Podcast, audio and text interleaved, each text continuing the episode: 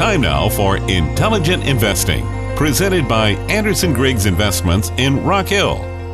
Pleased to have with us today Justin Anderson, president of Anderson Griggs Investments in downtown Rock Hill. And intelligent investors, Justin, are looking for the GDP report. That's right, man. It's coming out on Thursday, the advance report. And I've seen some estimates put in at 4.7%, all right? Woo.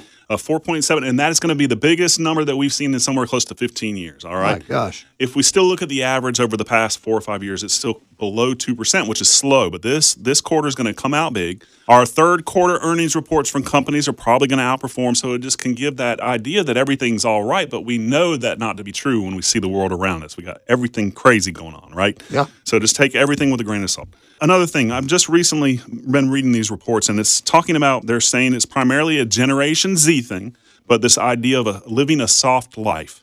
It's defined as a lifestyle that embraces comfort and low stress, prioritizing personal growth and mental wellness. In other words, not worried about saving every penny that they have and putting some of that money in cultivating themselves, right? So in other words, savings rates are down lower than 50% from what they've been over the past 10 years. And they're not going to worry about the future. They're not going to worry about being penny pinchers to save for retirement as much.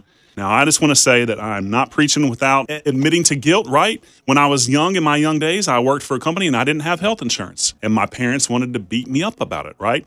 And I said, just don't worry about it. If something happens, don't spend any money on me. But we all know that's not how parents are going to deal with their kids.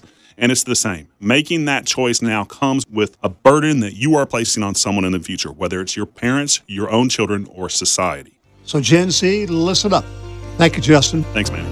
Intelligent Investing is presented by Anderson Griggs Investments in Rock Hill. To hear a replay of shows, go online to andersongriggs.com.